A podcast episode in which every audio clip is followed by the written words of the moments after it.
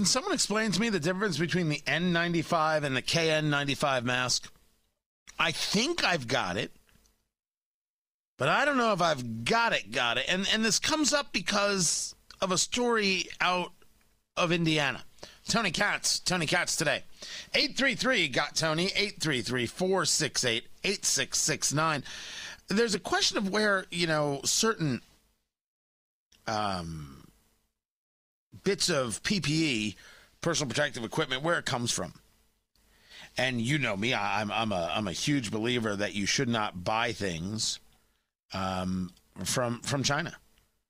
The idea of buying a mask from China to me is one is criminally insane of a concept. I'm not paying them for what it is they did. No, I don't think it was unleashed as a bioweapon. That's not my argument.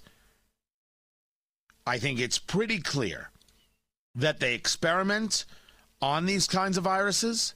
They experiment uh, and, and do testing with bats. We, we know this for fact.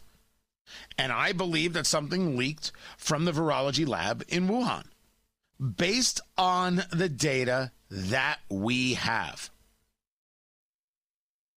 Do I think that somebody was eating something grotesque in one of these wet markets and that was the issue? I don't actually think that's the case. I think the wet markets are pretty gross. I think you could probably say that about other markets, even here in the United States. But you don't have the situation by which you have a worldwide pandemic because of it. I think this was much more a lab situation. That's what I think has, has happened here. But I ask about N95 and KN95 masks, and you can let me know on, on Twitter at uh, at Tony Katz. I still, you know, get tweets, and someone just let me know the difference is the K. Right, the difference between the N95 and the KN95 is the letter K, uh, and uh, that's that's just a shameful thing to do. Low hanging fruit. Well, the differences that I found is that the N95 mask is the US standard, and the KN95 mask is the Chinese standard. That the N95 mask has to pass an inspection and certification process from a division of the Centers for Disease Control that's called the National Institute for Occupational Safety and Health. But the KN95 gets its approval from the FDA through an emergency authorization for foreign certification as long as it meets the 95% filtration requirement. It seems to me that just based on that, the N95 has a lot more rigorous testing to it than the KN95 because the KN95 has to meet Chinese government requirements and then gets a waiver to be here in the US. Why do I bring all this up?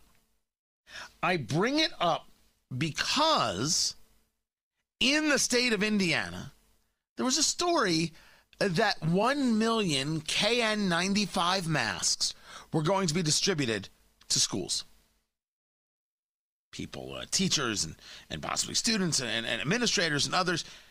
And I said, a million KN95 masks. And the only thing that I could find was this was this conversation about um well these are this is a chinese standard so now i have to a- a- ask the question is is this are these chinese made masks did the state of Indiana just spend money on a million Chinese made masks? I don't have the answer. I'm looking for it. Now, I will say, because if the state of Indiana spent money on a million Chinese made masks, I'm going to lose my mind. But I'm trying to figure it out. Who would actually give China their money? This is Tony Katz today.